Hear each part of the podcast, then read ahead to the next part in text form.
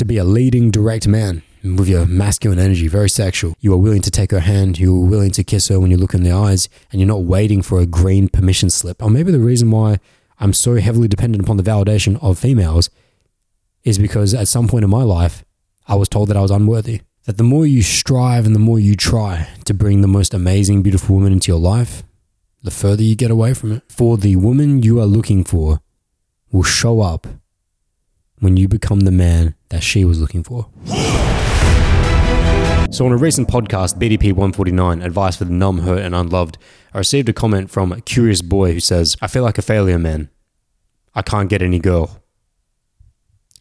Well, you're not a failure. You're just disconnected. It's not that you can't get any girl because you are insufficient and unworthy as a human being, but it's because you can't get yourself. What I sense here is an extreme self disconnection.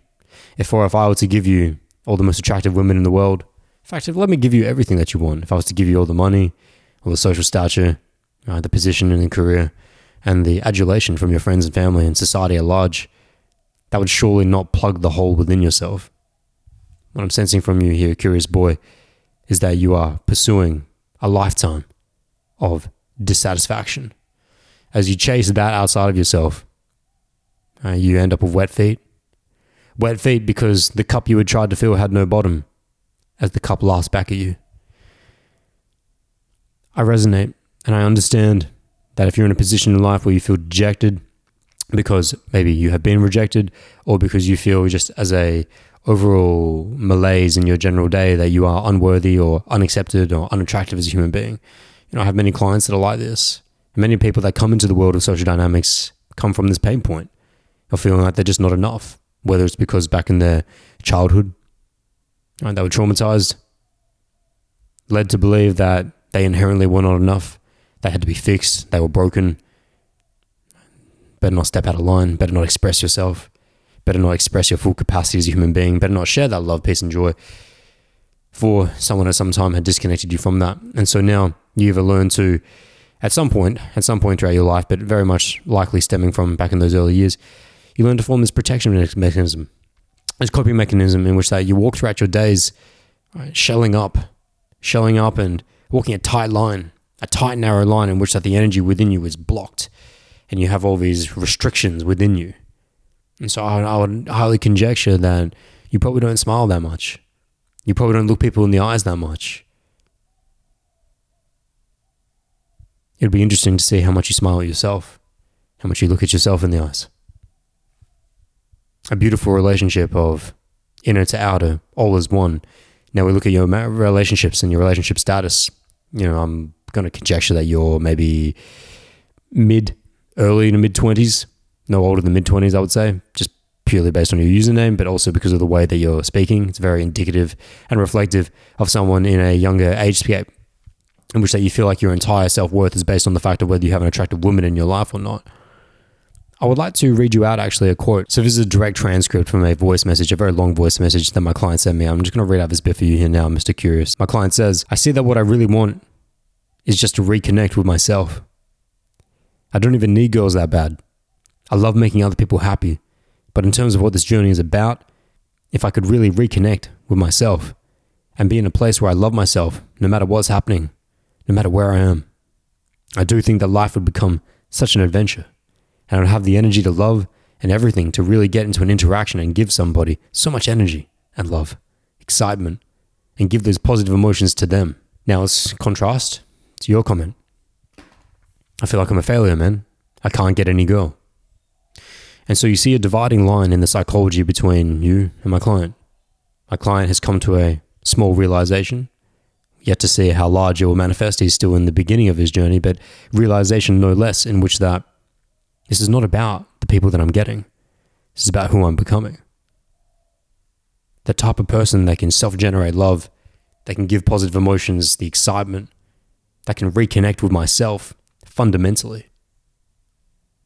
And by reconnecting with myself, I will deal out the best experience to the people I engage with. By reconnecting with myself, he will synchronize all aspects of his temple from purpose, physical, mental to social development, transcended by an inner knowing, your true nature, your true essence, which goes well beyond your name and date of birth and your occupation, which goes well beyond the holdings within your house, within your financial bank account. It goes well, well, well sourced into the eternal part of you, whether you would like to label that with a label. You know, whether you're a Christian, Muslim, a Taoist, it doesn't really matter. But before we get too deep into the philosophy of things, that's a little for a little bit later on this podcast. Alicia has come to a realization in which that well, this journey cannot be about transacting on people. The journey of understanding who you are and improving not only the external measure of your life, but most importantly, the internal measure has to be derived from that, in which that I pursue the development of supreme excellence. Supreme excellence, not in contrast to anyone else, but based on myself. Right? You're not here to compare yourself to anyone else. The journey will always be your journey. No one is starting from an equal standpoint. Life is not equal. Society is not equal. No matter how much the progressive woke leftists will try to make you believe, and I'm I don't take a side on left versus right. I think it's silly. I think these names are silly. I think you should weigh each potential issue based on its own merit. You don't fall into these tribal camps. But anyways, if you do, when you do see people that fall into that, particularly those that fall on the far left progressive side of things, in which that we need to make things equal. We need to relegate everyone's brilliance down to an equal playing field so that everyone gets a fair shot in life. Well, that's not life. That's not life. Surely you know this, curious boy. Surely all of us know this that have been through the world of social dynamics. I don't know what type of level of social training that you have. I don't know if you've never gone up to a random person and given them direct intent. You know, let's talk about some principles here. We're going to get very granular in today's podcast about social dynamics because I will lay out a remedy plan. I'm, no, I'm the beginning of this podcast has been pretty high level, pretty macro level, pretty intense thinking, but we will get to some game plans. What I would recommend for someone like you, and maybe we're going to start to that now as I'm sensing the moment. But what I was purely trying to go on there was that I don't know where your level of social training is, but at the bare minimum, if you don't have the capacity to go out there on any given day, on any given night, go up to five random strangers, just five, and you just give them pure love. Yo, excuse me, miss. I just saw you walking by and I know this is really random. But I just wanted to wish you a great life. My name's Adam. You let it sit. You absorb their response. You look deep into their eyes, smiling into their eyes with yours. You don't need anything from her. You don't need her to respond positively. Great if she does. If she responds negatively, that's fine as well. She's in her own little bubble there. And this is the bedrock, this is the foundation of where social training really begins. Because what is social training? What is social dynamics? It's learning to understand who you are in relation to others. It's learning to honor the dance of masculine to feminine energy. It's learning to give the best of yourself to another so that they may enjoy the best experience possible, the best human experience possible. That's what social dynamics is. So you have a simultaneous process of not only illuminating who you are, including the worst of yourself, because surely if you don't have the capacity to go out to five random people right now, right now, like as soon as this podcast is done, put this podcast down, go out into your local mall, go out into your local night strip, and you just go up to five random people. Don't take an hour, don't take five hours to do it. If you're doing it well, you should be able to do it within anywhere maximum 10 minutes, depending on how long your conversations will go. But a lot of the times, especially if you're an absolute beginner, right? You when I said before that, you know, sit, let them respond, smile into their eyes, and it's probably going to end there. But that's okay. Every now and again, though, you might see someone who was really receptive, someone who was actually hoping another human being would come up to them and show them some humanity. The thing about what I refer to as this process, I call it the give loves. It's what I give to all my clients depending on different stages of their journey, actually. Some of my clients that have actually traversed the clock face of social dynamics, which is at the beginning, for those that don't know, so basically the way that I form a rubric around the development in terms of social training. Clock face, imagine clock face, 12 to 12, all the way around. Top of the clock face, first quartile, 12 to 3 o'clock, unconscious incompetence. Now, you don't even know what you don't even know. You're mostly just learning to overcome yourself. Then 3 to 6, in which that now you are consciously incompetent. Now you know how much you suck and you're actively working to improve it, but it's not working. Like it's a real grind. Then from six to nine, consciously competent. Now I know what to do and I can do it. It still requires conscious effort, still requires quite a bit of, quite a bit of effort to do it, but at least I'm having positive outcomes because I can see that I'm actually getting a handle on this. And then finally, the final quartile, 9 to 12, unconscious competence. Now you're so good that you don't even know how good you are because there is no knowing anymore. It's unconscious. There is no effort. As Lao Tzu said in the Tao Te Ching 2,500 years ago, the Tao never acts, yet leaves nothing undone. This podcast is brought to you by bolddojo.com, where you can book one on one coaching with myself in order to create action plans, overcome limiting beliefs, destroy negative self perceptions, and egoic attachments. Have a listening ear to the trials of your life helping you to move forward. You can also sign up for the free weekly email newsletter, The Bold Sip. It's just a quick sip of social dynamics and anything I'm exploring on Fridays. Just go to bolddojo.com, sign that up. You can also hit up the free resources of wisdom where I drop my favorite books, movies, quotes, anime, documentaries, music, all of that, all at bolddojo.com. And if you would like to help support this podcast, you can donate anything that you wish through the PayPal link, paypal.me forward slash ADAMOOI. Link is down below in the description or you can also donate directly through the website, also linked down in the description. Anything that you guys do donate is always extremely appreciated and just goes back to helping support the show and what I do here. So thank you very much. And if you do get anything from this piece of content, please let me know in a comment down below. I'll do my best to get back to you as soon as possible. And also, please drop a thumbs up on the video. It just helps the YouTube algorithm, helps send out the video to more people in the community.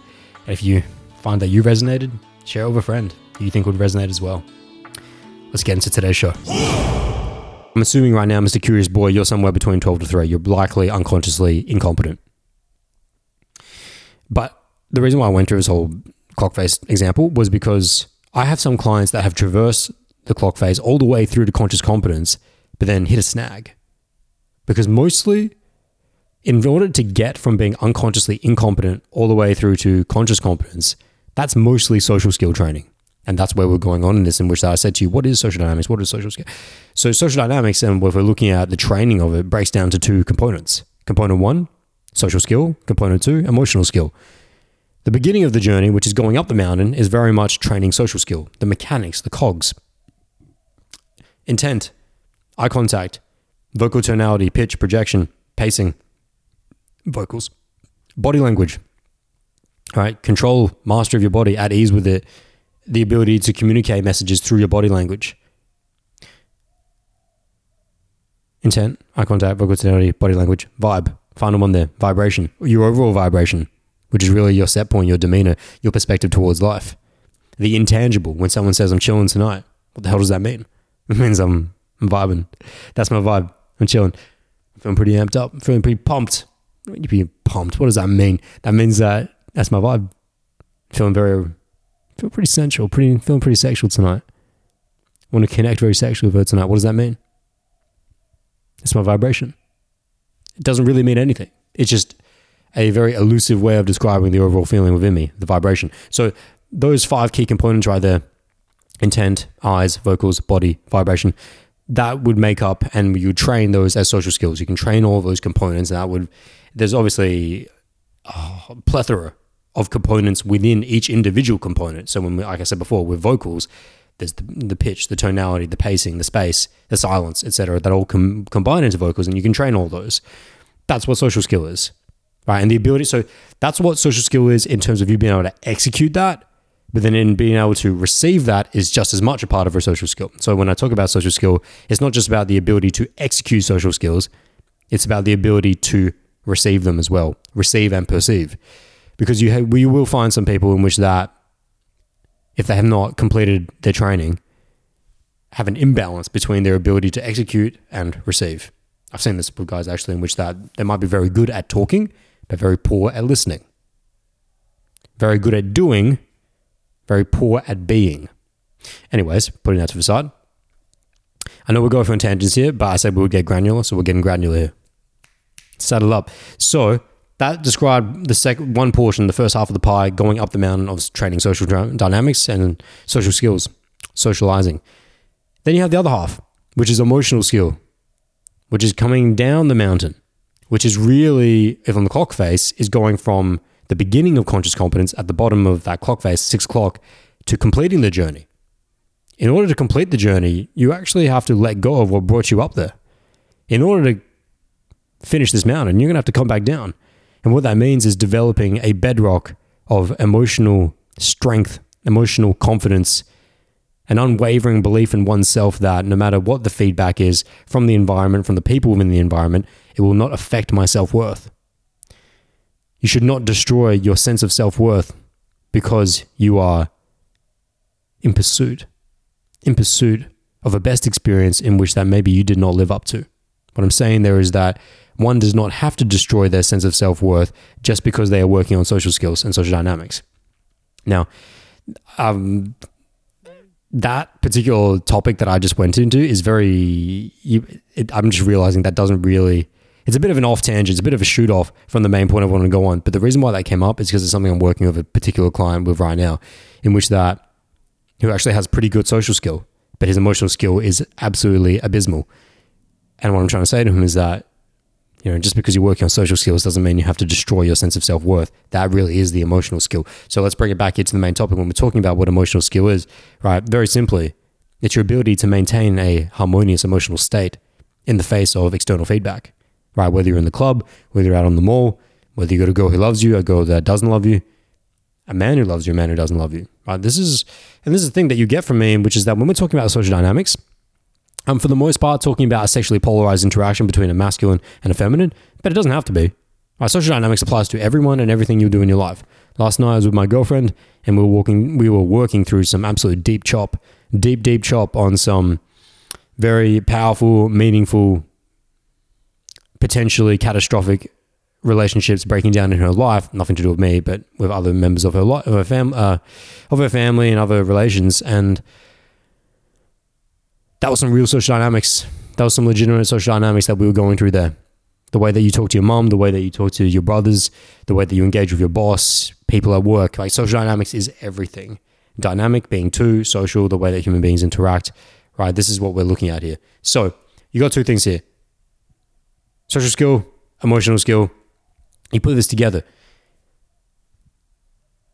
I have absolutely no idea why we went into that full explanation, but I know where we were roughly or quite largely in this podcast, which was I need you to be able to go out, and I think you need you to be able to go out into the mall, into a night strip, and just be able to give love to five people. Maybe that's why I went into this. Was because that is ah, that's why. Now I remember why. Because it doesn't really matter how developed you get in social skill on the on that first half of the temple if you don't have that self worth, that acceptance, that love, that harmony within yourself, the ability to harness your ego for meaningful work, it doesn't matter how awesome your social skills are. And why? Because awesome social skills will bring a girl into your life. Make no mistake, you get really good at conveying intent, eye contact, vocals, body, vibration. A girl will be attracted to you, no doubt. But will she stay?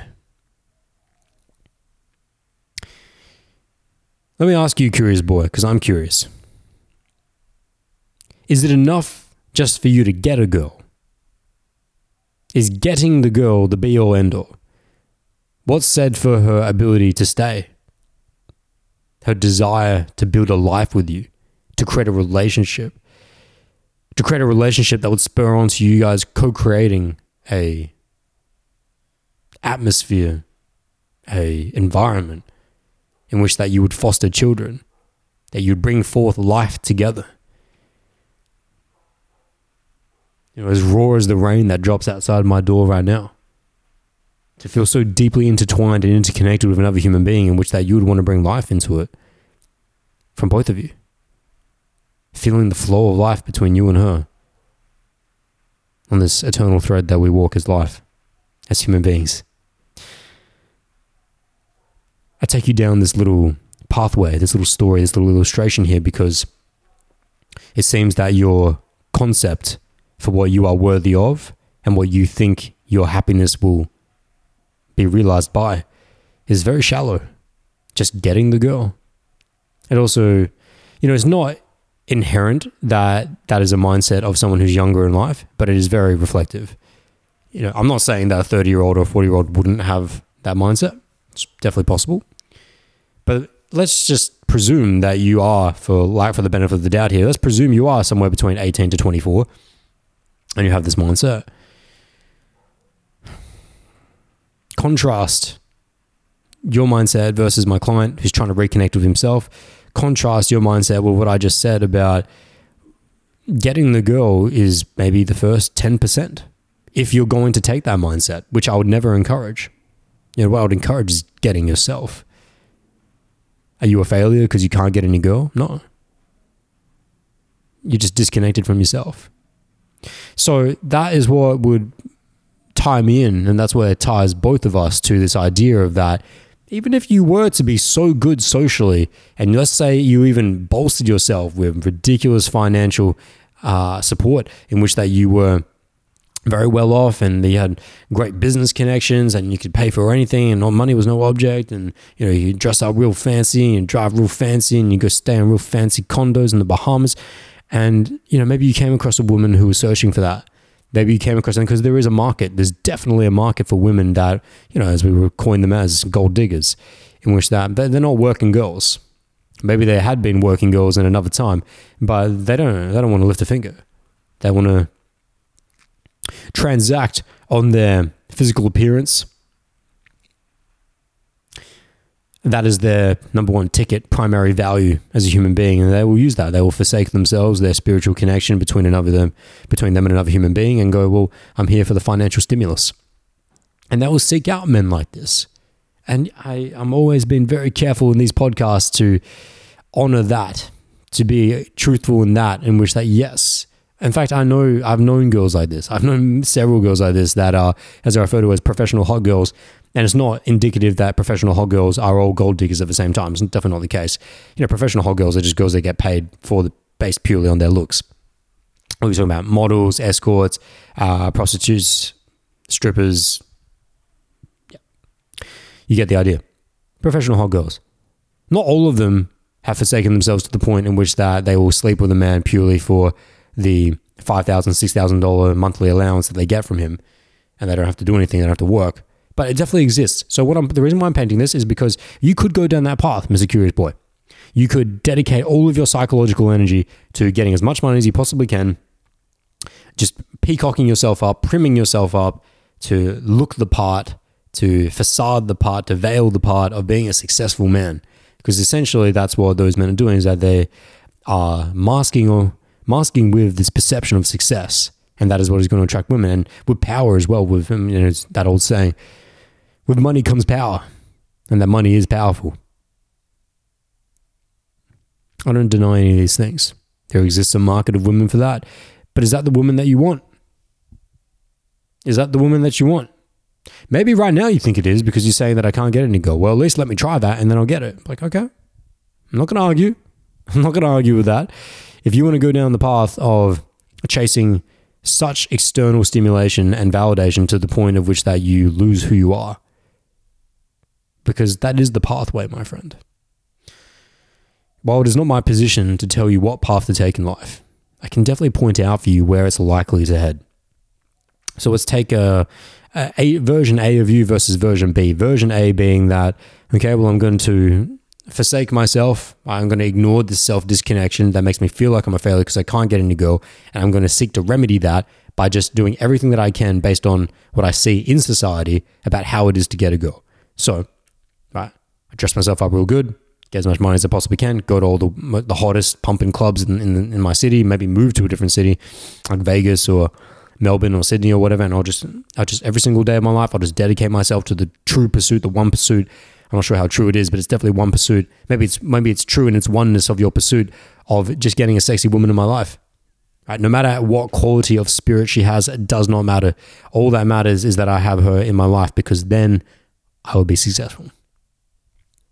So you play that out, you play that out, and maybe you have a lot of fun. Maybe version A of you has a lot of fun doing that. You know, it's a fucking grind because however you went to go about getting your cheddar, how you went to go about greasing your wheels with that dollar, then it's a absolute grind. But then maybe you got into the right connections, you met the right people, you met the right bouncers and the right club promoters, and then you found yourself the girls that hang around with them because those are typically the type of girls that are looking to, you know, dig for a little gold.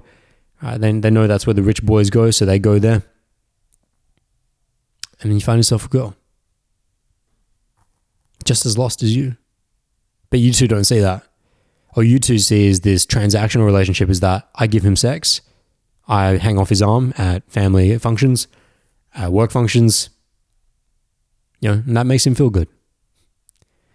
I don't really love him though. I don't. I definitely don't want to have kids with him. I don't think I even want to have kids. I don't think I'll ever love anyone because I'm so disconnected inside. But hang on, at least he pays me. As long as he pays me, because right now I have no other options. Right, this is all I've got. I've got my ass, got my tits, got my straightened hair, my fake eyelashes, and that's it. So I'm going to use this to best my ability. Cool. And I found a guy here who was so disconnected from himself that he was willing to make this trade. He gives me money, I give him sex. Done. He gives me money, I give him social validation. Done. He gives me money, I make him feel like a man. Done. So you guys have a lot of fun through this. This works until it works. I should say it works until it doesn't work. But at what point, curious boy, does it not work? What would be the giant nail in the coffin or the final splitting hair on this camel's back that would force the beast to finally die? Well, I would conjecture that it would be the moment in which that you realize you had forsaken yourself to the point of almost no return.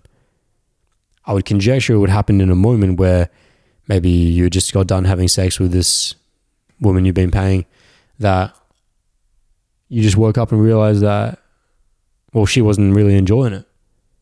She wasn't even present. She's probably thinking about someone else. Like i get no love from her. I get no love. She lets me penetrate her but i get no love. And it was just on a on a quiet morning where you just realize this as she rolled over and you know she went to go clean herself off after you had done your business and then this existential question arises in your mind of who am I? Who am I? That question, I feel like there was a, a guy on a podcast who once asked me that, who once directed me towards that self connection within. Who am I? And you start to play with this question. Maybe you ignore it for the rest of that morning, you know, brush it off. You know, maybe it was just because she was in a shitty mood. I was like drunk from last night or something. Okay, okay. Then you go about your day and you go to the gym and you know you, you go do your do your business and then maybe it's just later that evening it just hits you again. Who am I? Am I successful? Because it surely doesn't feel like it. I thought being successful would feel really good. Well, I guess it meant, and I guess it was based on what you thought being successful meant. Did you think that having a beautiful woman on your arm and having all this money and having all this social stature and validation, that would make you successful? Hmm. Hmm. If not, what does make a human being successful? What would be the antidote to your feeling of failureness right now?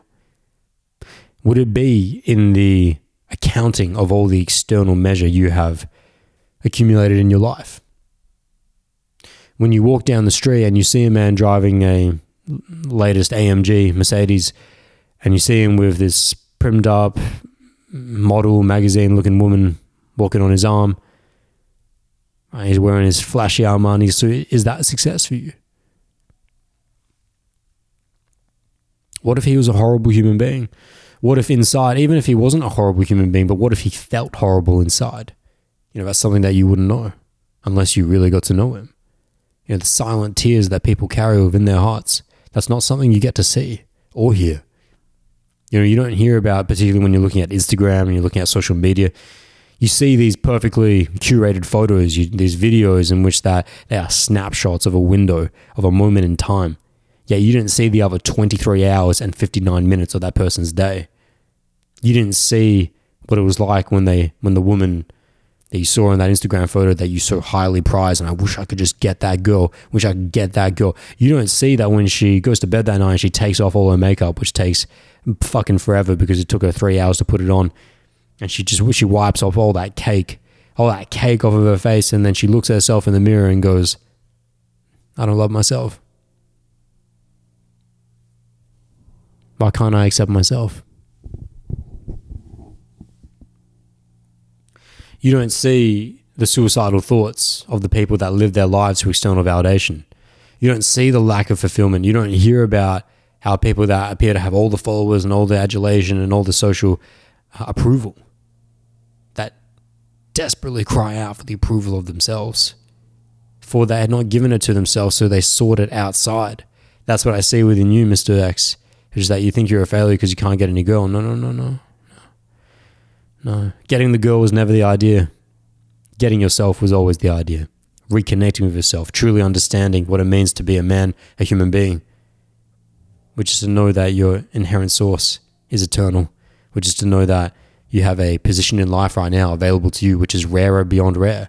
It's something that no human being has really ever had access to before. You are living in the best time possible. You are literally living in the most prosperous time any human being has ever lived in the history of the entire universe. So you have that. But what you also have is this idea which that I can walk a path of my own destiny. I can design my own path which says that I'm going to increase the love, peace, and joy in people's lives. I'm going to help to reduce suffering in whatever way that manifests. It doesn't matter what vehicle I will drive in my life, but surely I will take tremendous, incredible care to the driver himself, realizing that the driver himself is eternal. The driver being your eternal essence of who you are. You are in this life right now for a brief moment in time, somewhere between 75 to 85 years on average. With it, what you will do, I cannot tell you. But what I can say is that if you wish to end up looking back at your life, thinking that that was good, that I lived a good life, it will not be measured in the people or the things or the events that you accumulated outside of yourself. All you have to do is look into the memoirs of people who are terminally ill, those who are on their deathbeds in their last dying days. You hear what they have to say. And none of them will say that oh, I lived a good life because I drove awesome cars or because I had so many sexy women on my arm. Almost everyone will relate back to that. Maybe those will be the regrets. They'll tell you about the regrets. But what they'll relate back to you is that what mattered most was the time that I shared with other people in meaningful connection. You know, the effect that people had on me and the effect I had on them. You know, that last hug that I said, that last hug that I had with my mother, that last time I said, I love you to my child. Those are the things that you remember before your life goes. And then you will surely transition on into the next vibration of energy in this world, whether you come back as a tree, whether you come back as a a wave in the ocean, or maybe as a bird in the tree. Who knows if you ever be reborn into another human manifestation? Who knows if there's a if there is a heaven up there waiting for you or a hell waiting there for you? I don't know. I don't know. Seems unlikely to me, but I don't know. I'm not going to rule it out. Who knows? Who knows? Well, that's the question, isn't it? Because nobody knows. And so, if nobody knows, then you have a proposition before you. The proposition is that how will you live this life? What is the meaning of your life? Who are you? These big questions. These are big questions, but they don't have to be difficult. They don't have to be complex. They are large and they are big in the sense that they require your energy. They require your dedication, your dedication to truth and your dedication to beauty. So you imbue these propositions, these proposing questions with truth and beauty, and then you answer them. So when you think about who am I, when you think about what will my life become, when you think about what does it mean for me to no longer be attached to the external and to ground myself deeply with the internal, always color everything with beautiful truth. What would be my beautiful truth if I was to no longer look at myself as a failure because I couldn't get a girl? What would be beautifully true about rectifying that? Well, what about my client? What about what he said? How about I reconnect back to myself? Because surely any woman worth her salt, any woman worth the ground which she stands upon, is one that would see beyond the facade, the mask of a successful man which has money, cars, and houses and all the rest.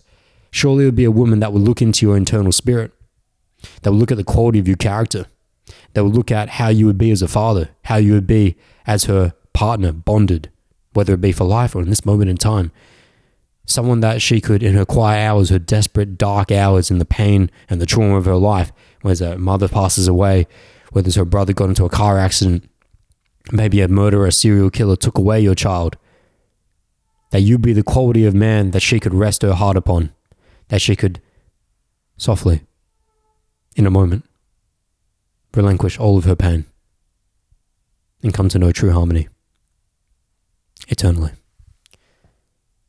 Surely that is the woman that you desire. Surely, amongst all other things of how that would manifest, and that is not to say it is mutually exclusive that you would not find a beautiful woman that could also maintain that character and spirit. Of course, I'm sure they're all out there. There are many out there. You know, I find that in my current in my current partner, Haley. Not only is she physically externally beautiful, but her spirit is such such an alignment with that. But I love her heart first. I love her heart first. Despite her external physical beauty, I love her heart first. Because that's really what matters at the end of the day. Now, let's reverse engineer here. How on earth does one go about attracting this type of woman into your life that is not only beautiful on the outside, but beautiful on the inside? How would one go about that? Well, surely you would look at yourself as a project, as a journey, as a process, that you would trust in the process and allow the process to take care of you. That the journey itself is one that is for life and that you will never complete, but the very pursuit of it is perfection. You will never be perfect, but the pursuit of perfection is in and of itself perfect because it is that indeterrible drive to not only develop the best of yourself, but why? Why do these things? Why do we do these things? We do these things so that we could give to someone else. All these things we do, not for ourselves, but for others. So, okay. Well, let's get a rubric, let's get a framework for how we will navigate this then if we're really completely detached from the external now and we're really focused on the internal drive here. Seems like a really big pond. Seems like a really big forest to excavate here without any plan. Well, I've got the plan for you. I've got a plan for you if you'd like to indulge, which would be how about we perceive ourselves as a temple? And so that you'd walk out into this forest, you walk out into this giant jungle, and that you clear, you clear a nice 100 by 100 square meter fertile land upon which you would lay foundations. And you would build a temple founded upon your purpose. Why you're here, why you wake up in the morning. That's always the first port of call. First port of call is to understand why it is that you wake up in the morning. What is your drive? And then from there, you'll develop your physical, uh, your physical mechanic, the way that you engage this world. For if you do not have a functioning physical mechanic, and if you treat it so poorly, if you don't give it the adequate sleep, if you force it to ingest ancestrally incongruent products, processed food, seed oils, refined carbohydrates, just bullshit, then surely your physical mechanic is not going to be in its prime condition. So you will not be able to do the best work that you can. Live as ancestrally aligned as you possibly can, as ancestrally appropriate. Right? That's all. I'm to leave that right there, and you can go ahead and research more into that. But to have a strong mechanic, to be able to serve your work throughout the rest of his life, making sure that you're doing the movements that would ensure strong joint health, right? Strong spinal health, strong core, right? That you don't just develop pillowy muscles without a strong frame underneath it. Uh, allow the allow the aesthetics of your physical development to be a byproduct of your utility. Allow the utility of you being able to pull heavy things, move heavy things, to be able to be liquid and mobile, to be able to unlock the energy centers within you, to be able to express yourself fully. So dance, so play, so move, so swim, jump, roll, dive, make aggressive, aggressive, powerful love right? All these things. I, there was a gentleman in the gym the other day, gentleman gym the other day who was being coached by another personal trainer, and he would have to be, I would say, fifty-five, maybe sixty, but quite overweight. He would be on. He would be. He would just be teetering on obese, but quite overweight, and he could barely perform a bridge off the ground, a hip bridge. So I'm not talking about like a plank. I'm talking about lying flat on the ground. You lie flat on the ground. You bring your heels up towards your butt, so your knees are going to be able to bend. And all you have to do is just, with your hands on the floor, push your hips to the sky. Right, a glute bridge, hip bridge. He could barely get his hips off the ground. Now, I'm not sure if any of you. that's about to be a dick. but actually, it's true. That's why it is a bit dickish. So I'll remove that there. I'll, I'll, uh, temper my feistiness here for those of you that are sexually well practiced, you'd be aware of the fundamental movement performed in most of sex, which is hip thrusting from the male perspective. Whether you are in missionary, dog style, uh, even with uh, a cowgirl, right, you're still going to have some form of hip thrusting, particularly if you are in a cowgirl position where your woman is riding you, but you bring her forward so her head is up by your head and you are penetrating her from below. That is basically a repetition of hip hip bridging, glute bridging.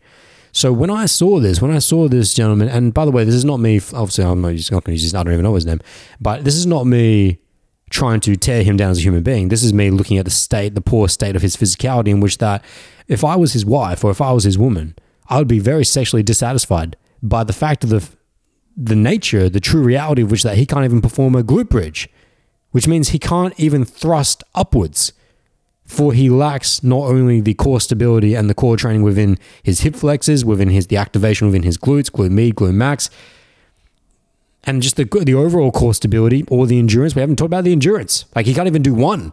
Couldn't even do one, so he doesn't even have the range, the mobility to be able to get his hips up there. But what is said for the maintenance of that, the ability to pump vigorously, wildly, with great, great vigor and power? It's not there at all. It's abs- it's obsolete.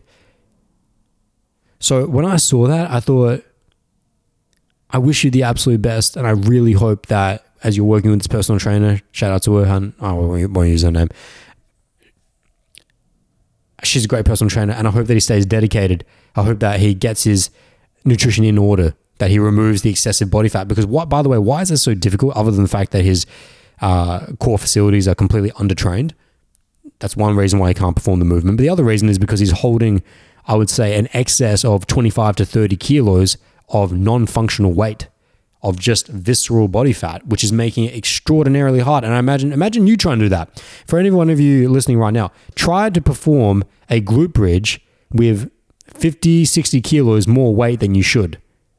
Right, just go put a get get a get a barbell, get a couple 20s on the side, right, and just perform a glute bridge. And you'll realize how fucking difficult it is to maintain for reps. Do that for 20 reps. Right. If you're 60, 70 kilos listening to this, go get a 20 kilo Olympic barbell, put, let's say, 40 kilos either side. So that would be 20, 40, so what's that be? 100 kilos. All right. Get a 100 kilo barbell and just try and perform that for reps. That's probably what it would feel like if you were carrying 10 to 15, 20 kilos of excess body fat and then put another human being on top of you. See, when you're performing a glute bridge with a girl on top of you, you're carrying her weight. Unless she is in a position where that she's just kind of floating in midair and she's up on all fours and you're underneath her, that's a different thing. But you know, you want to get your hips involved, you want to get her hips riding yours. So what I'm pointing towards here when we're going onto this development thing, like I said, we got quite granular with this. Just going to get some water. Give me a second. So where we're going with all this is the fact that if you don't have the correct physical development, even in a very what seems like a very small part of life, it's no small part of life. If you don't have the physicality to be able to please your woman, to be able to satisfy for hours upon hours when the requirement is there, not to say that all sex sessions, well, I really should say making love sessions, great love makes great sex, but not all of your sexual penetration sessions need to last hours and hours and hours, but you should have the maintenance, the stamina, the ability to be able to do so. Not only cardiovascularly, but core wise, strength wise, power wise. Physicality needs to be there. And this is not also, this is, by the way, this is, I'm talking about it from a male perspective here, very masculine energy based, but it applies to women as well. If you're a woman listening to this, I don't know if you are, that you need to be in top tip shop as well. You need to be tip top shape as well. You need to be in fit, mint condition as well. Not just be able to sexually be able to go with your partner for that amount of time and with that amount of vigorous nature. So you're not always having to stop because you're absolutely out of breath but also when it comes to other areas of life now. This is how important your physical mechanic is to be able to, if you one day plan to have children, to be able to run around with them.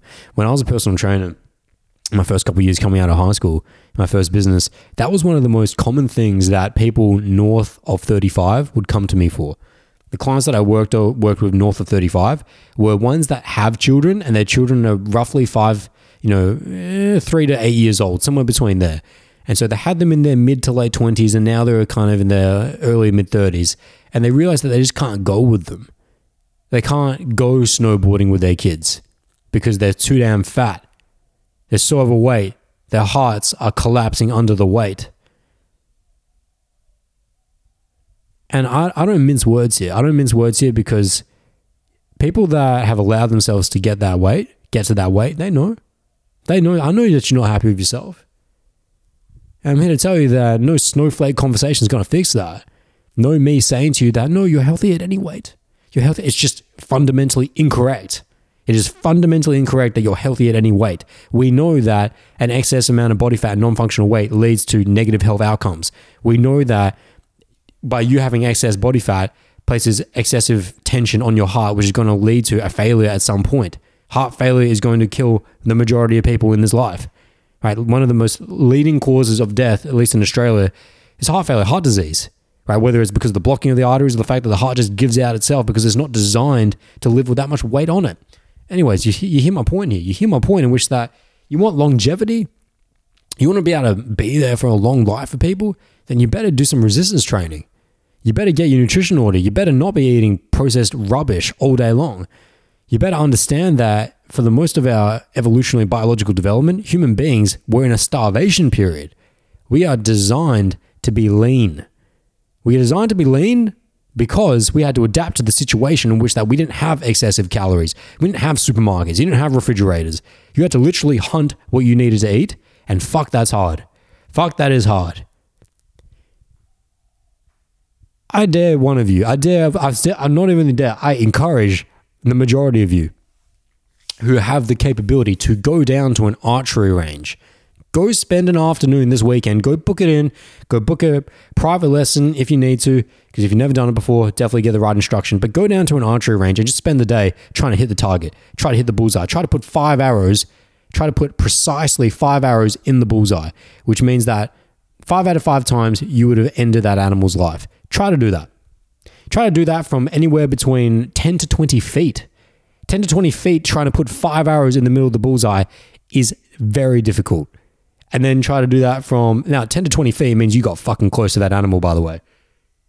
Like that animal, either you had a massive wind advantage there and they just couldn't smell you, or they were just idiots. They were just stupid. They were just stupid animals that day. I don't know, love drunk. But generally speaking, you're probably going to need some have an effective range, an effective shooting range between zero to fifty feet, fifty being the absolute maximum. But you would think somewhere between twenty-five to thirty-five feet is a reasonable range to get within to be able to shoot an animal down with an arrow reliably, to be able to put it on a vital zone. Try and do that. It's pretty difficult. I haven't been hunting myself with a bow and arrow.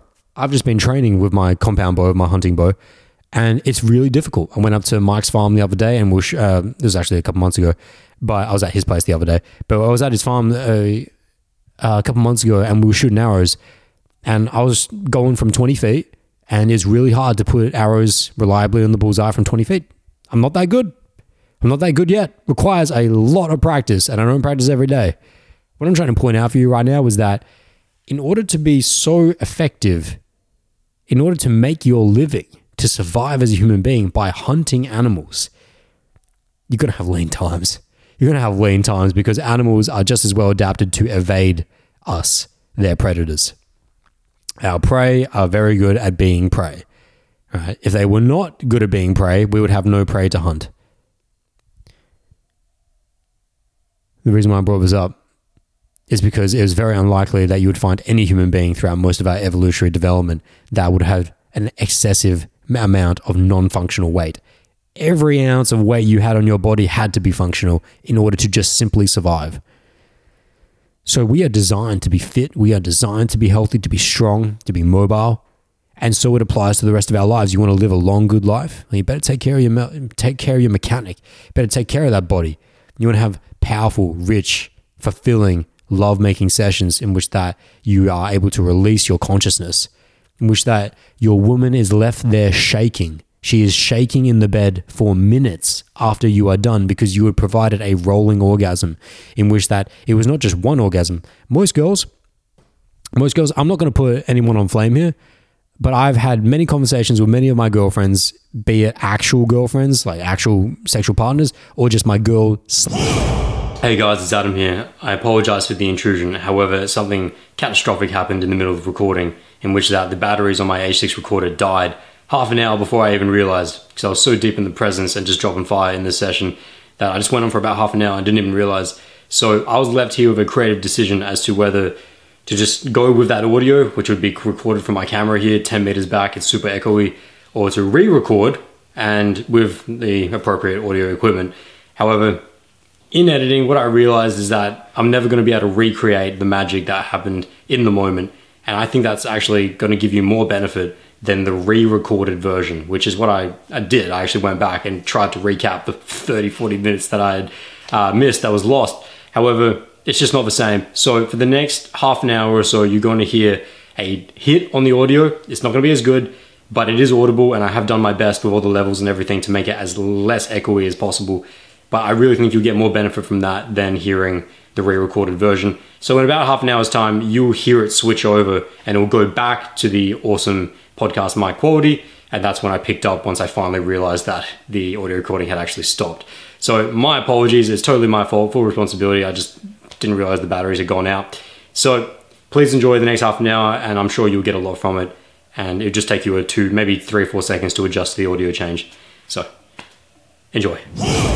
She is shaking in the bed for minutes after you are done because you were provided a rolling orgasm in which that it was not just one orgasm. Most girls, most girls, I'm not going to put anyone on flame here, but I've had many conversations with many of my girlfriends, be it actual girlfriends, like actual sexual partners, or just my girl slash friends, girls that I'm just platonically friends with, that will relay to me the fact that they rarely have orgasms. Rarely even girls that have long-time partners who you would think would be the most comfortable with, that will be having the most orgasms with because they're so intimately intertwined that they just get each other, they know which buttons to push, when to push them.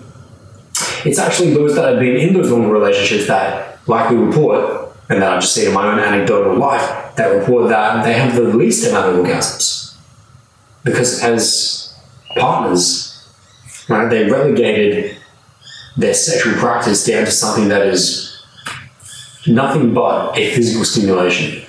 Now, for those that are very new to the world of sexual practice, you need to understand that in order to bring about a true full body orgasm, in which that not only do you release the body, but you release the mind, the spirit, you can help someone elevate into this dissolution of time and self, to which that they can just experience really true ecstasy, really a true embodiment of what it means to be one. You must transcend the physical and the mind and step into that spiritual essence, that spiritual arena. No word, no mind, no time. You're not going to get there through even just one orgasm, physically.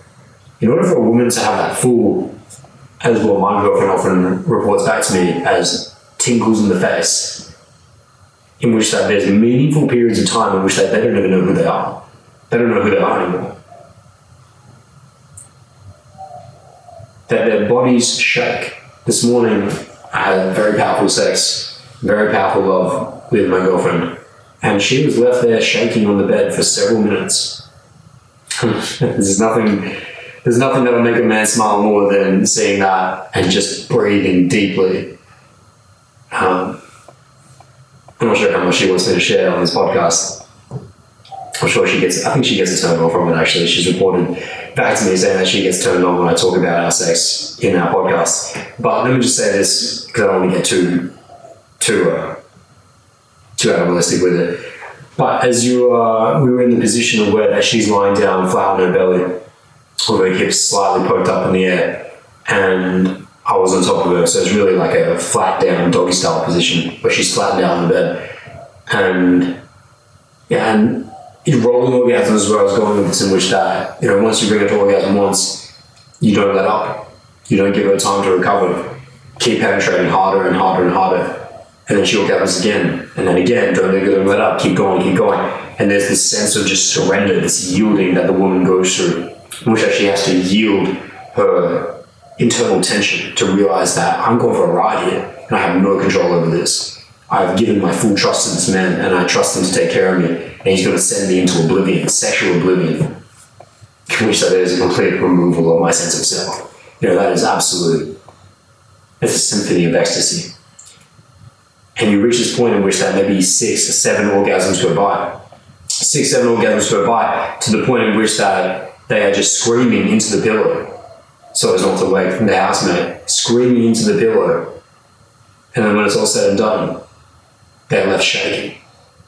Not only their bodies shaken, but their spirits. But you do need to have an extreme physical command in order to be able to do that, to be able to penetrate long and hard, long and deep, for long periods of time, to the point where you're sweating, the beads of sweat dripping down your chest. And That turns it on even more.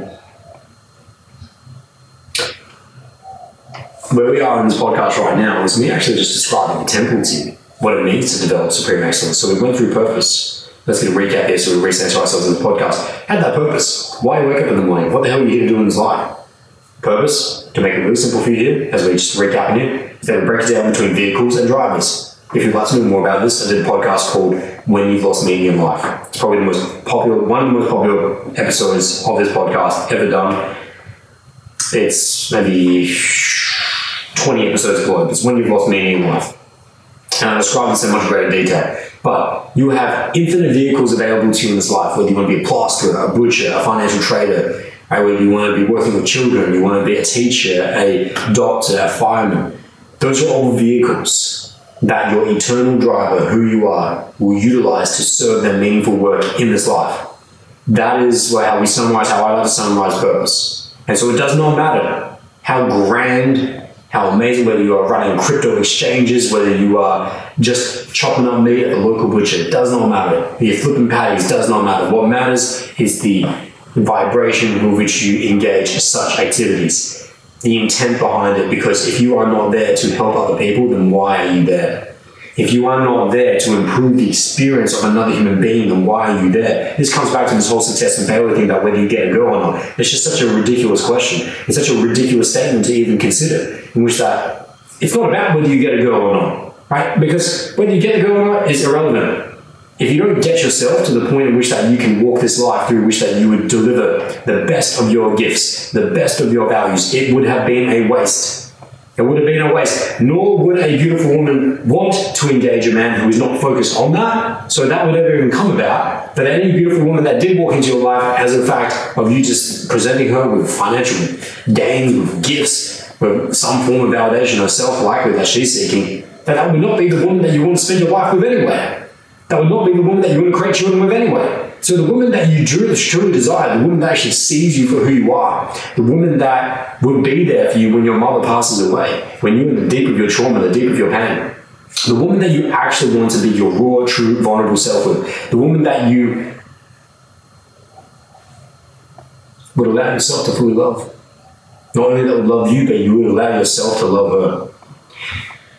That woman would want to see within you a deep, burning purpose a deep driving purpose that detaches from the external manifestation and grounds deeply into the internal generation.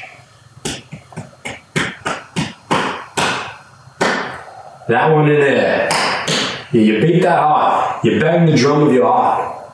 That's what matters. So you settle up that purpose, and I like that we've got a lecture of fire in there. And then you move into this physical. Okay, well, if I need, if I'm going to be here for a bit of time, I'm going to be here for a bit of time in the longness of life, it is very short. Life is long, but it is very short in its longness.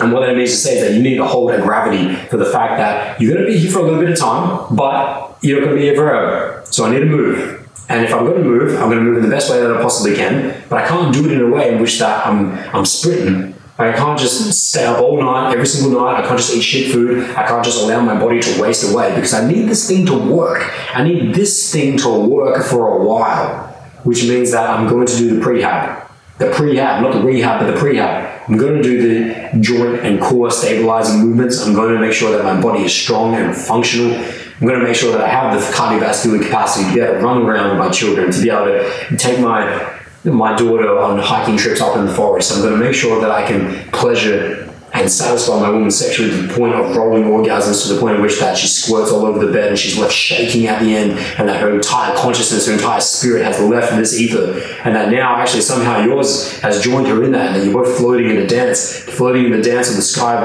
above you and beneath you. And now it is just all one. That is the sexual experience that you have.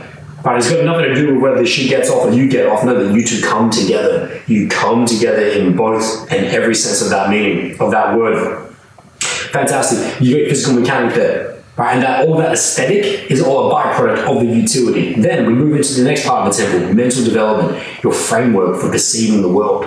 How do you perceive this life? That is your mental development. And that will be informed by listening to you know, venerable elders, by listening to those that have passed down wisdom that and what is wisdom by the way? Wisdom is internalized and practiced knowledge. Right? You, you're getting knowledge from someone else. Right now, you're getting knowledge from me because I know this, but you don't know this. Knowing this yourself is wisdom. When you come, as I started this podcast with, to go out and to face off with your self inadequacies, with that which plagues you about your limiting beliefs, negative self perceptions, and egoic attachments to the things in this world in which that you believe you are not destined worthy of.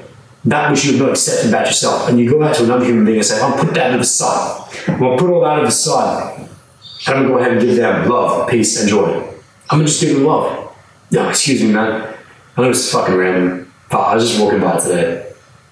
I just want to say that you look like a really good dude. You look like a good guy. I just want to say that thank you for being you. My name's Adam.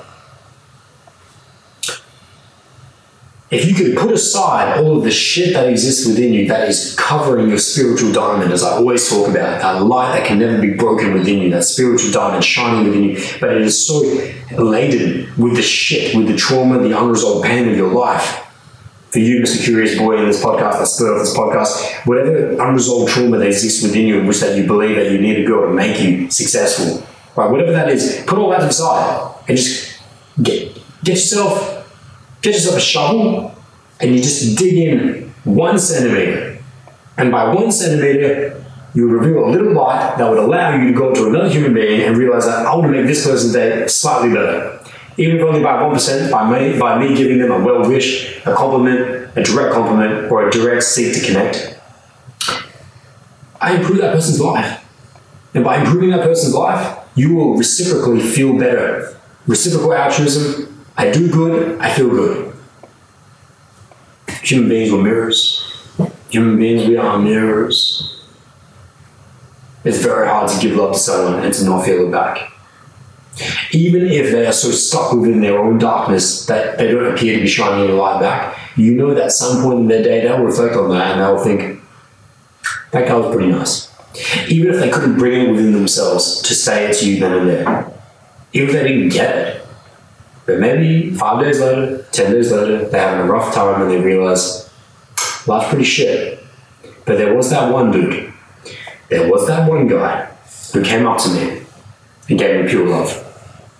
Maybe I won't in my life today because someone did that for me. Maybe I can do that for someone else.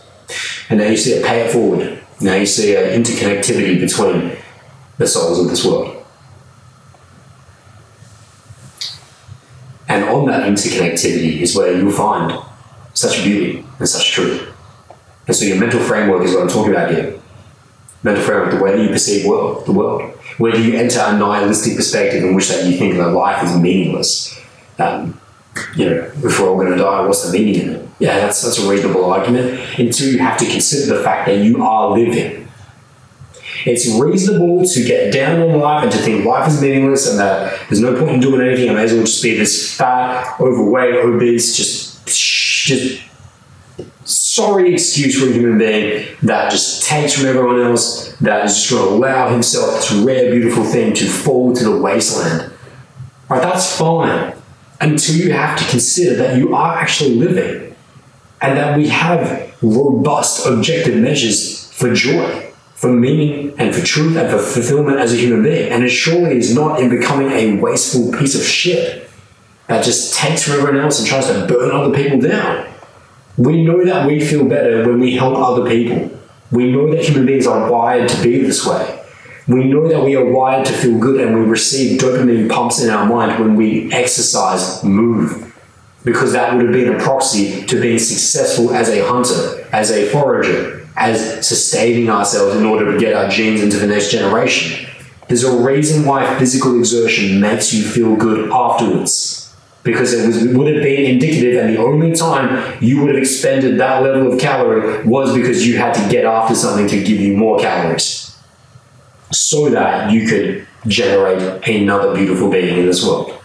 There's a reason why physical movement makes you feel better. There's a reason why interconnected love making makes you feel better. There's a way. There's a reason why caring for another human being makes you feel better. There's a re- anytime something inherently makes you feel good that is detached from a financial gain, from a marketable gain, in which that our capitalistic world, which I'm not inherently shitting upon because it's definitely better than anything else human beings have tried. Capitalism in itself is not perfect, but it's certainly better than communism. It's certainly better than socialism. It's certainly better than totalitarian authoritarianism. If we're going to live in this capitalistic world, yeah, you're going to be hijacked, there's going to be charlatans, there's going to be snake oil salesmen. That's certainly not me though, because what? Because I'm telling you the hard shit. I'm telling you that actually you're going to have to you have to generate a purpose for yourself. You can't you can't just rely on other people to give that to you. You can't just rely on that when they tell you, yeah. Yeah. Someone shouting outside. Getting back to it. You can't just rely on other people that are just going to tell you that, yeah, eat shit food.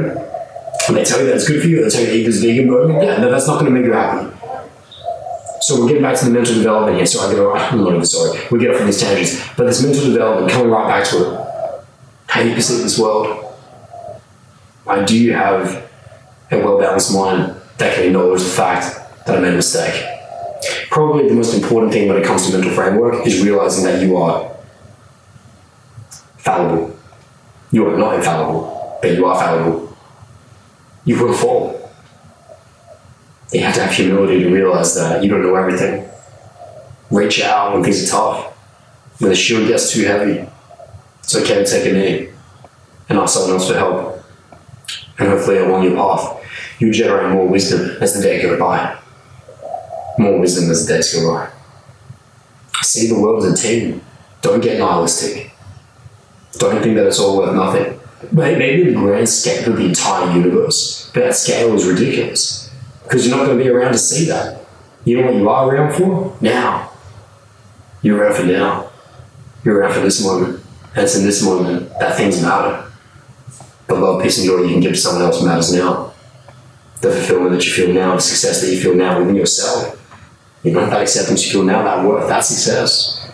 Realizing that I came to grips with my own trauma, my unresolved pain in the past, the sexual abuse, psychological abuse, the physiological abuse, the demeaning abuse that I suffered in my life, the abandonment that I experienced in my life. Coming to grips with that now, that's what matters now. Because that allows you to give the best of yourself to another person now. It's all here for you now. So don't get don't get down on whether things mean something to this world in 100 years, 50 years, 5,000 years, 50,000 years from now. It doesn't matter. What matters is now. Mental framework, that's what we're talking about right there. And then finally, if we've gone through purpose, physical, mental, wow, social, social development.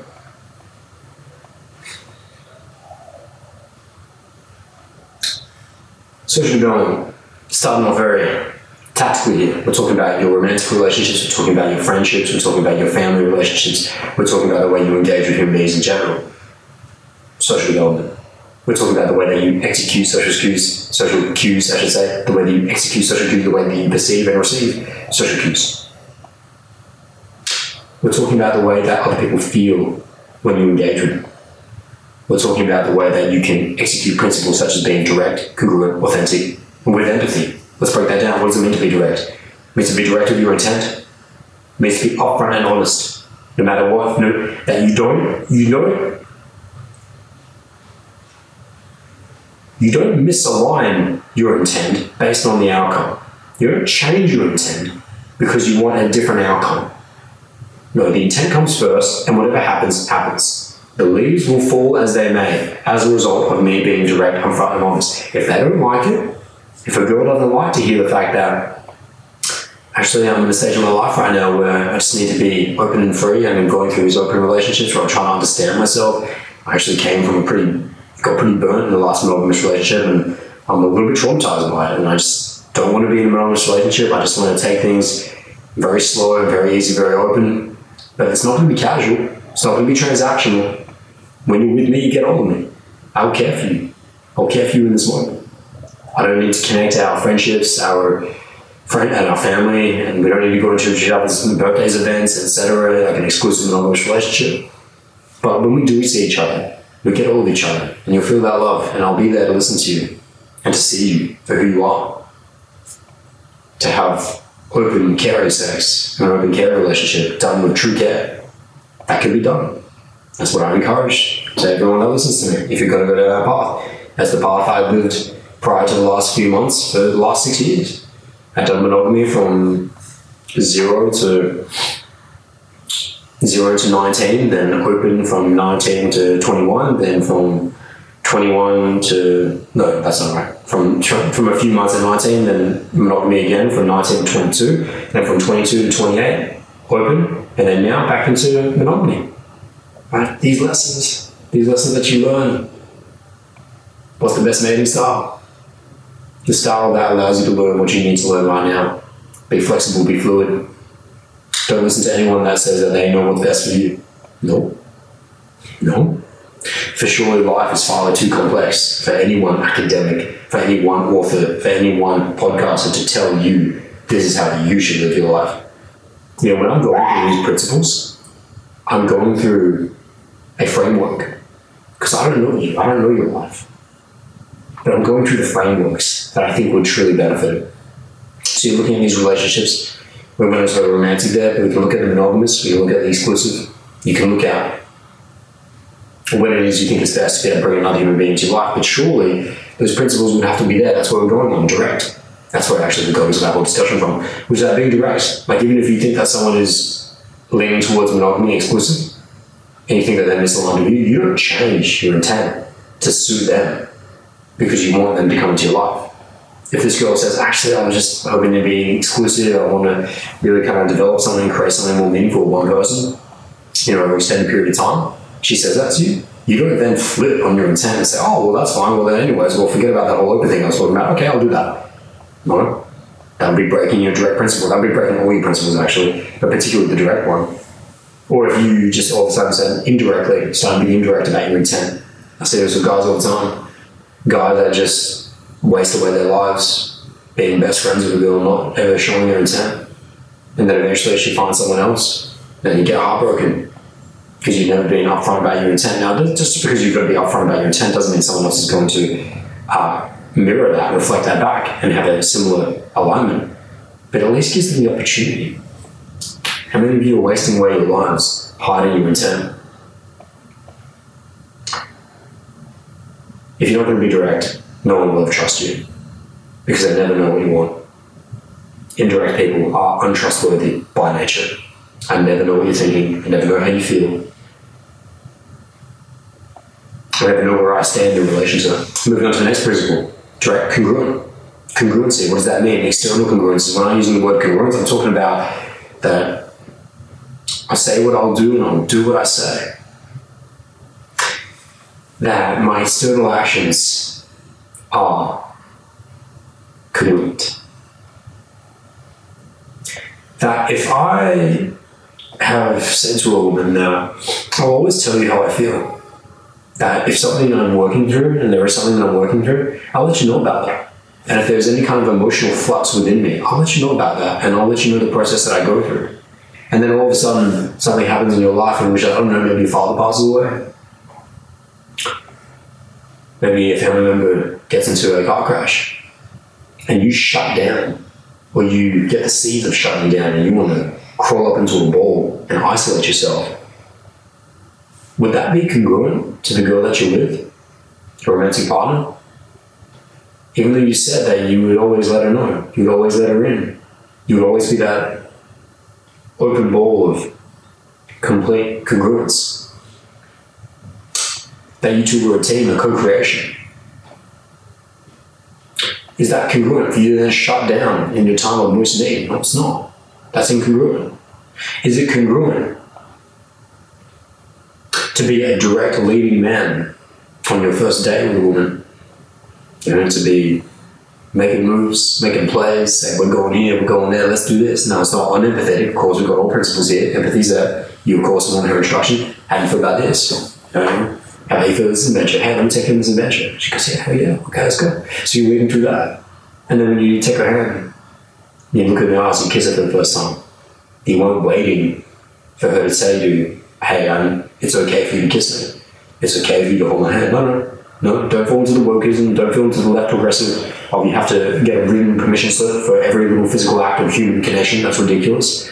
Don't allow them to infiltrate your mind. Don't allow these politicians to say that know, you can't have sex until you get an affirmative yes, it's okay that we have sex. I tell you right now, no girl that I've ever been involved with has ever asked me for that, and no girl I've ever been involved with sexually has ever been upset that I didn't ask her for that.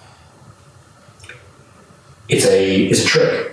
It's a mean, mean trick that the progressive woke lefts are trying to get this ridiculous. Now, by the way, I'm also not for this derogative, misogynistic, just pirate-like behavior of a man in which uh, you just completely ignore all the woman's signals and you just get yours. Of course not. Neither. I don't want you guys to be these chauvinistic misogynists that don't care for women. I also don't want you to be these absolute snowflakes that have absolutely no spinal fluid, no backbone whatsoever. No, how about the good guy in the middle, who's direct, congruent, authentic with empathy, who's going to lead? Right, he's going to be congruent in his leading. That if he was willing to take her hand, if he was willing to kiss her, that when he comes back into the bedroom, it doesn't turn into a puddle of self inadequacy. Or and that, by the way, doesn't just manifest as the inability to lead sexually, but it can also manifest as the excessive, excessive push in which that you're doing too much too fast when you're not attuned to her social cues and you're making her uncomfortable as a result of that. That is also someone who I would say is being very incongruent. So incongruency, just someone to back up in. If we've set the path through being direct, we set the path through being congruent, means that you always get a feathers of the same bird. Right? You get patterns in the sand, you get waves of the same ocean with me.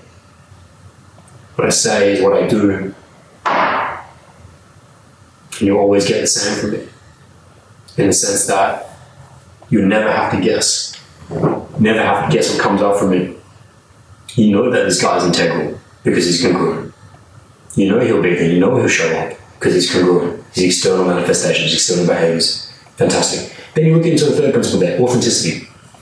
So we're direct, congruent, authentic. Authentic, what does that mean? Internal. Internal measure. That compass within you of what's right and what's wrong. Optimizing for the best for both people. What's best here? What's the best outcome here for both of us? Not what's the, what's the best outcome for just me, or what's just the best outcome for them. So what's the best outcome for both of us here? Is it authentic? Is it authentic to lie to people? You know, this, this, this really the core of it here. We get into one of the most fundamental principles of morality is lying. You know, there's white lies and there's, there's black lies, if you will.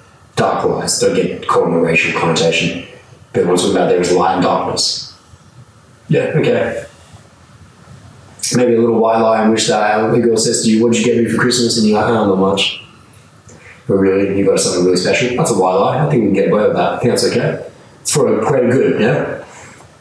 But a dark lie, a lie in which that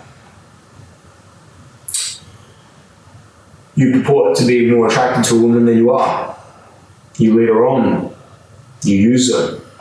Treat her like trash in that sense. It's inauthentic. If you're not attracted to a woman, don't keep inviting her out to dates. If you're not, if your heart isn't set on fire with this woman, then don't lead her to believe so. Inauthentic. If you don't like these people, if you don't just get these people, you don't vibe with these people, why keep hanging out with them? If these people go out to the bar every single night, or least Friday, Saturday night, and they you dress up fancy, dress up in suits, but that's just not you. I don't want to dress up in a suit on Friday night. I want to be out on the beach. I want to be in a drum circle. I want to be dancing around the fire. I want to be breathing, doing Tai Chi. I want to be ecstatic dancing, getting wild and tribal with it. That's me. Then is it authentic for you to, because you want the approval of these other people who are going to be out on the city strip, you know, drinking their margaritas, you know, snorting their coke and doing suits, suits, ties, and coke. Is that you? Is that authentic to you? Maybe it is. Maybe it's not though. And if it's not, why are you doing it? You don't go. To, you don't like to nightclubs, like just for the fun of it. I'm not talking about social trading. But I'm talking about would you go to a nightclub just for the fun of it? I, I'm not. I, it's not me. I'll go to a nightclub if a friend's having a birthday. I'll go to a nightclub if I'm training a client. I'll go to a nightclub if I just want to test my own social skills, social skills, social skills, and get that out right. I, you know, I'll use nightclub for various reasons, but I'm surely not going to a nightclub for the fun of it, like because I think it's fun. Because I'm not in that stage of life anymore. Rewind back to 18 to 22. Yeah, nightclubs were fun just for the sake of it. When I got over my own social anxiety around them, that's me. So that would be quite inauthentic if I just said to my girlfriend this weekend, hey, you know what? Go to the club for fun. She'd be like, are you sure, Adam? that doesn't sound very authentic. Like, yeah, you got me. Of course, that would never come out of my mouth. But if I said I'm going to a nightclub because I'm working with a client, or because I want to test uh, some social principles I've been working on, she'll be like, okay, cool. Like, that would make sense. Not that I'm looking for approval, but her realizing that that was a aligned thing would make me realize that I'm not stepping out of my authenticity here. Is it authentic to keep having sexual interactions with a woman, even if you're just in an open style, but you just really don't get a thrill of life from this? There's no spice of life here. There's no beauty happening between you two. Is that authentic? Like, it's morality. It's when you're lying to yourself, you're lying to the people outside yourself. You need to check in with this authentic principle at all times, always. And then finally, we cover up with empathy. Certain principles, the sound principles right here, direct and authentic with empathy. That everything should be applied in everything that I say here. When you look at direct, that you don't just be brutal and open and harsh with people to the point in which that you allow them to feel like pieces of shit. That you treat them with such bluntness that you don't even see the humanity in them. You don't see the fact that they have their own emotional skill set, they have their own emotional predisposition, and you have to attend to that. When you are being faced with situations in which that it's likely that you're going to have to give a harsh truth, it shouldn't be harsh endemically, eternally, in which that you cut them and you don't allow them a bandage back. That's what it means to apply empathy, in which that we cut clean, but we heal strong. Cut clean, which means you make hard decisions, you let people know exactly where you're at, you maintain your congruency, your authenticity, you make sure that if there was a wound or an open gash caused as a result of that, that you heal. You let them know that I still see you as a human being. I still want the best for you in life. I still want to give you that love, peace, and joy. Even if we can't be together now, for whatever reason, X, Y, Z, even if I tell you this about yourself because I don't like the way that you're showing up in this relationship, okay. But just so you know, I still see you. I still love you. And I give you some time to work through it.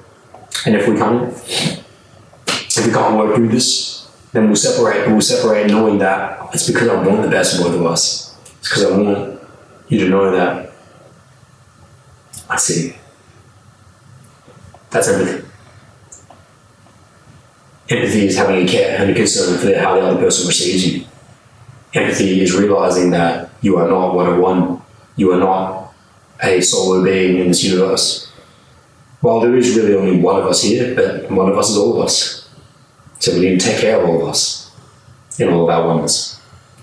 There's your everything. Should be to everything and everything that you do. Always consider how the other person feels before you act. As you act, compare how you concern yourself with how the other person feels. Doesn't need to change what you're doing in its fundamental nature. Going to be direct, still can be congruent, still can be authentic, but you can do so in a way that makes sure that when a cut is made, you offer them a bandage. The bandage is in love. The bandage is in seeing who they are, who they are. Yes, sir. As I was saying earlier in this podcast, some way through, in which that if you don't have that ability to just be able to give for the sake of giving, to be able to go up to five random people and just give them love, are socially underdeveloped. That shows to me you don't have a level of acceptance, a level of acceptance, and a level of care within yourself to be able to give it to others. Now, I'm not saying you have to do that all day, every day, but surely test yourself. Surely go out there and see if you can do that. And surely see if you can detach from the external outcome. One of the key components of a social dynamics journey to be so detached from the outcome in which that as long as you did you and you did the best that you could do, then you sleep well at night. Action for the sake of action. Love for the sake of love there. You know, the way that you engage others is surely reflective of the way that you engage yourself. If you hold limiting beliefs, negative self perceptions, and egoic attachments, it manifests everywhere. You know, if you're poor in sexual relationships, you are poor in all of your other relationships. No doubt. You might think you're a good son. You might think you're a good brother. But if you are not good within your sexual dynamics, you are likely not good within yourself, which means you cannot be as good to other others in your life. It's pretty simple math. You have to look at why, though. If you're looking at fires or burning bridges or underdevelopment within any one aspect of the temple, we always ask why. Why is it that my social dynamics is so lacking? Why is it that I lack the relationships, the sexual relationships, the fulfilling relationships with myself? Is it because I've not given myself the same love that I wish to see from outside? You know, even wishing to see love from outside indicatively reflects that you have not received the love from yourself. For surely someone that loves themselves would not seek it from another. If you can't get that woman out of your mind, if you can't get women off of your mind, if you can't get sexual validation off of your mind, that speaks to a chasm, an internal void within you. Yeah. Yeah. What trauma has left unresolved within you? Likely from your formative years that you have yet to reckon with, that you have yet to illuminate in part one and part two, alchemize into light, to dive deep into darkness, to get a shovel, as I maybe have said earlier in this podcast, to get a shovel and to crack through the dirt covering your spiritual diamond to realize that there was always light within me. The light within me would never be broken. It had only been covered by the darkness of my life, the unresolved pain, the trauma of my life.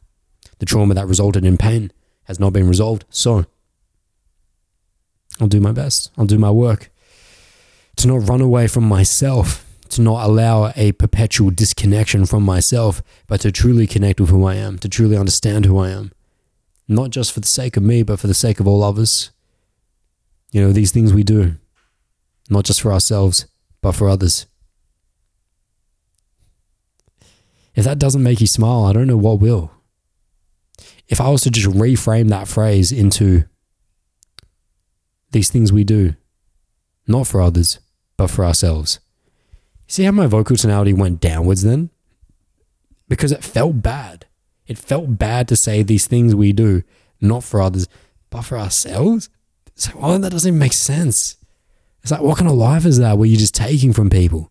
And this is where we are in the social development of things. Like, if you're going to be a social being that just looks to transact, you're going to take from people. If not, take their time, take their energy, but to take their approval. They're just as bad as each other.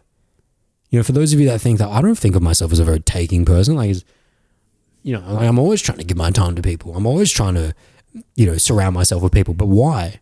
Are you doing that because you're trying to take their approval?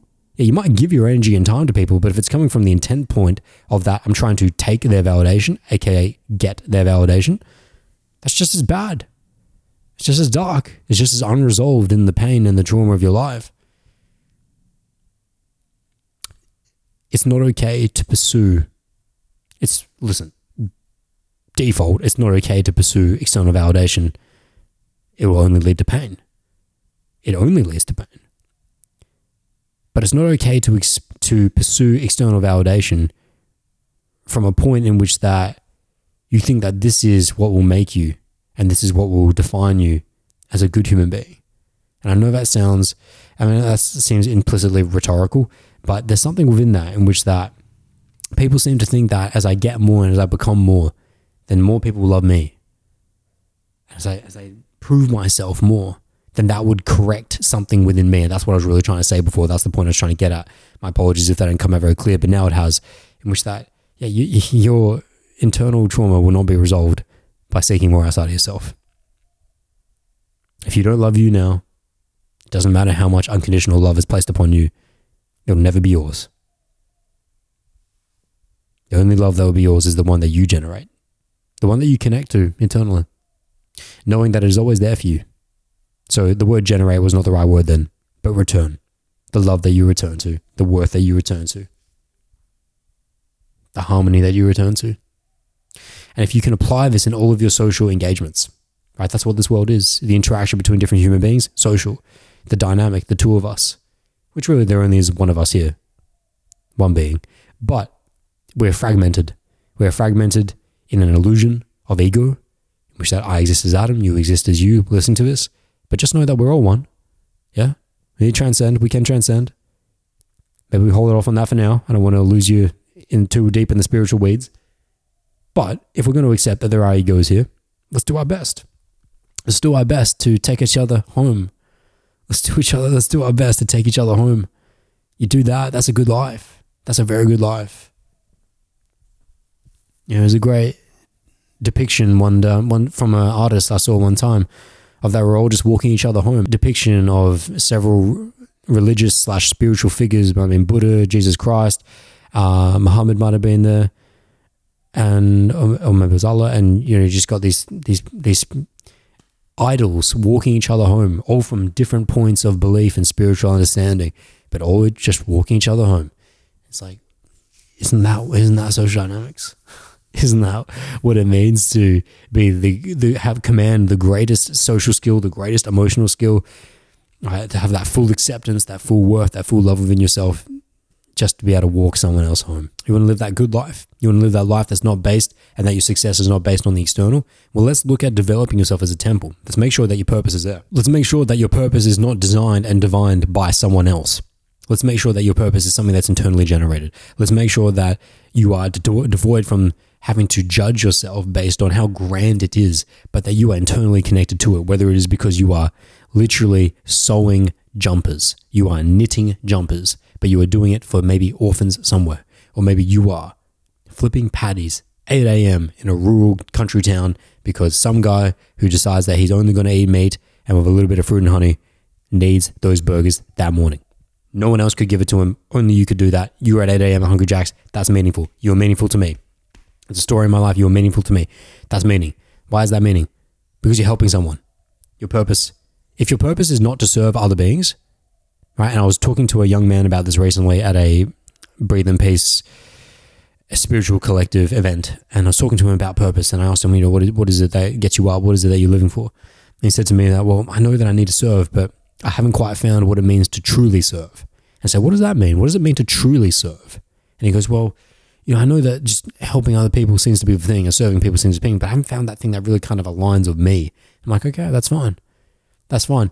Keep working that out for yourself. Keep working that out for you because what he's really describing there for me is that he hasn't found a vehicle that aligns with him. But at least he understands that essence about himself in which that serving is the eternal nature. Walking each other home, right? Making sure that we all we all honor that interconnectivity between spirits of his life spiritual essence of this world. Yeah. So there's your purpose. And that should guide everything that you do. Absolutely everything that you do. And that should never be forsaken for not a person, not a thing, not an event, not a moment in time. Do you forsake why you are here in this world? Who you are in this world. Then you have your physical, yeah, making sure that you have a mechanic that can live that out through life. Then you have your mental, the way that you perceive life, perceive the world, right? Trying to eliminate as much doubt, eliminate as much tomfoolery, as much blindness within yourself. That humility. Then you have your social development, just the way that you engage and care for others, really. That's what it is at the end of the day. And not only just others, but yourself. Social dynamics, social development within yourself. And then all of this would be transcended by the inner knowing, the inner nature, which I always say, that inner garden, which I'm glad that we're getting to now because I actually just realizing that's something I forgot to mention in our long rant before that you will never hear. but the inner knowing, the inner nature, I think the reason why I didn't get to that is because it's just all laden in amongst all of it. You feel all of it. That at the end of the day, we are all just illusions, facades of an ego. Right? You're all operating with your own name, but just knowing that you can transcend beyond your name, beyond beyond your date of birth, your occupation, and you can realize that I am something eternal. I am something that will never be defined by words. That as I listen to Adam right now, as I listen, who's listening? Who's listening? And when you come to realize who's listening, that little fragment of realization, that's it. There you are. There's your enlightenment. There's your bodhisattva nature. There's your Buddha nature. There is your eternal nature when you come to realize for a very split moment in time that I am not this, that I just am. And beneath those words, you will find the truth. Yes. So that throughout your days manifesting this temple, throughout your days helping the beings of this world, you would always remain connected to who you truly are. A transcendence of the temple itself into an inner garden that is not only the temple, but detached from the temple. the inner garden is the temple, the temple is the inner garden. That's nice as well. To really bring this podcast to a summary and bring it back to Curious Boy, who said, I feel like a failure because I can't get any girl. And what that really reeks to me of is your self disconnection, your inability to get yourself. And this is where I'd have you begin. I'd have you begin by sitting down with a journal, night on your own, cut out the distraction, the distracting social media, the friends, family, etc. Cut it all out just for a night. Cut out the inflammatory stimulus. Right, just get yourself some water. That's it. Sit down, pen and paper, journal. One question: Who are you? Who are you? One question. Embellish and delight in trying to answer that question. Get as close to the spiritual diamond that exists within you, though. And after met, take time to meditate through it, visualize through it, put something down, cross it out, put something else down, leave it there, whatever. Move through it. I want you to start beginning the process to healing the unresolved trauma within yourself because if you truly come to understand who you are, and there is, as I said before, some darkness covering the spiritual diamond within you, that will come out as you start to answer that question. You start to realize that, or maybe the reason why I'm so heavily dependent upon the validation of females is because at some point in my life, I was told that I was unworthy. I was told that I never amount to much, that I was just a, a waste of time, a waste of energy. I wasn't worth the grain of salt from my father. I wasn't worth my mother seeing the beauty within me and the truth within me. And that's how I perceived it. Now, often that's because your mother and father were in pain themselves, generational cycle of pain. All of this will start to come out. For every single person that I've seen come through the social dynamics journey, didn't come they may have come to it because they thought they wanted a better dating life. They thought they wanted more sexual abundance. They thought they wanted to meet their lifetime partner. They thought they wanted to create a life with someone. But really, what they came for was to know themselves, was to reconnect with themselves, to come with a, a true harmony in this life, to know that they could one day rest their eyes for the final moment and look back and say, I had a good life. I had the best life. And what is the best life? It's not for me to design for you, but at least from my perspective, the best life I could possibly live is one in which that I increase the love, peace, and joy of the beings around me. I reduce the suffering. And if in one incremental micro percentage, I moved human beings a little forward and a little closer together. So, curious boy, I don't want you to walk throughout the rest of your life thinking that you're a failure because you haven't got a girl in your life. I want you to realize that my success in life is not dependent upon a girl being in my life. My success in life is coming to a firm, whole, centered groundedness within me, to developing myself into a being of supreme excellence, one that endeavors to give the best of experience to every single person I engage with. For I give myself that very same quality. For I had found the love within myself, I had returned to it, and so now I can give that to others. Surely the woman that you desire would seek that first in a man, that spiritual grounding. Surely the woman that you desire in your life is the one that would see that my man is a journey. That he encourages a journey within himself. He's on a path, he's on a process. He understands that he's imperfect. He understands that actually this life is much more than about his little tiny little ego. His tiny little ego is rather irrelevant.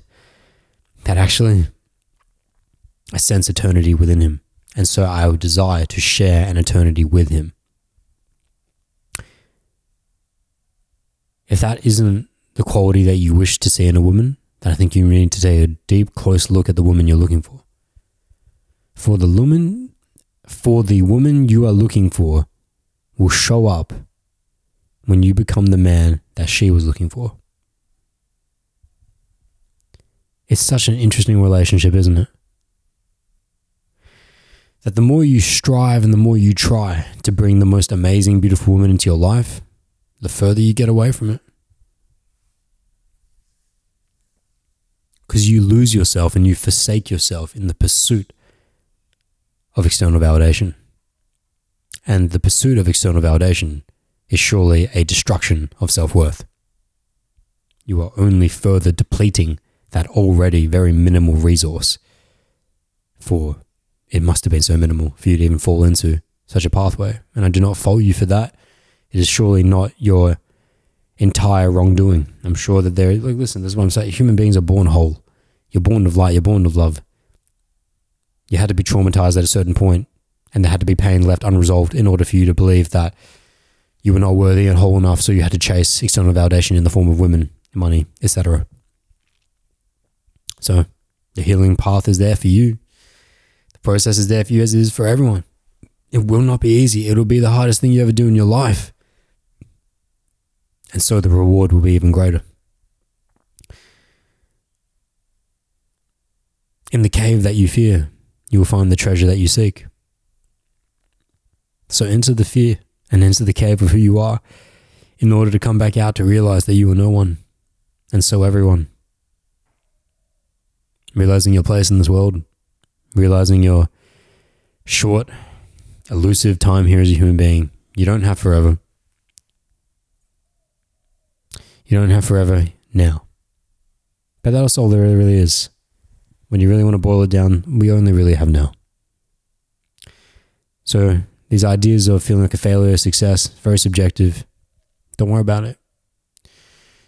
Do the things and be the person that maps to who you want to be by the time that you're dead.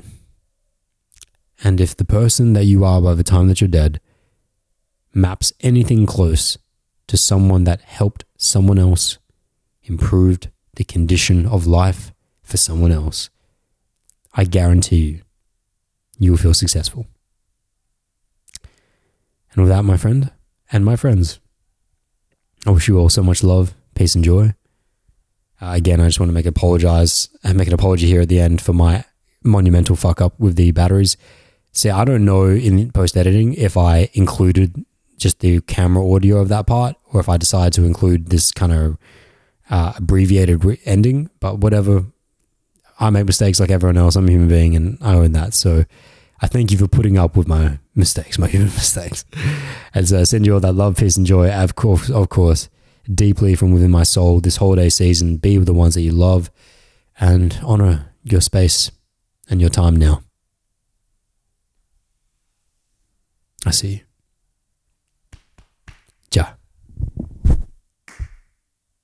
And that brings me to my thanks for all of you. Thank you, first off, for just being here, your presence. But please let me know. Let me know in a comment down below where you are in your lives, how you felt about this, any commentary. I'll do my best to get back as soon as I possibly can. And also, if you did enjoy the content, please hit the thumbs up on the YouTube video. It just helps it get sent out to more people in the community. And if you feel like this would resonate with someone else, please share it to some of your close friends. If you would like to dive into one on one coaching, that's all available on bowldojo.com. Guided meditation, free resources of wisdom, free weekly on my newsletter, Bold Sip. Just chuck your email in, comes out every Friday. That's all available, all the links down below. And if you would like to support the podcast directly, you can donate anything that you wish through the PayPal link down below or on the website bowldojo.com in the podcast section. Anything that you guys give is always super appreciated. So thank you very much. Wishing you all the love, peace, and joy in this life.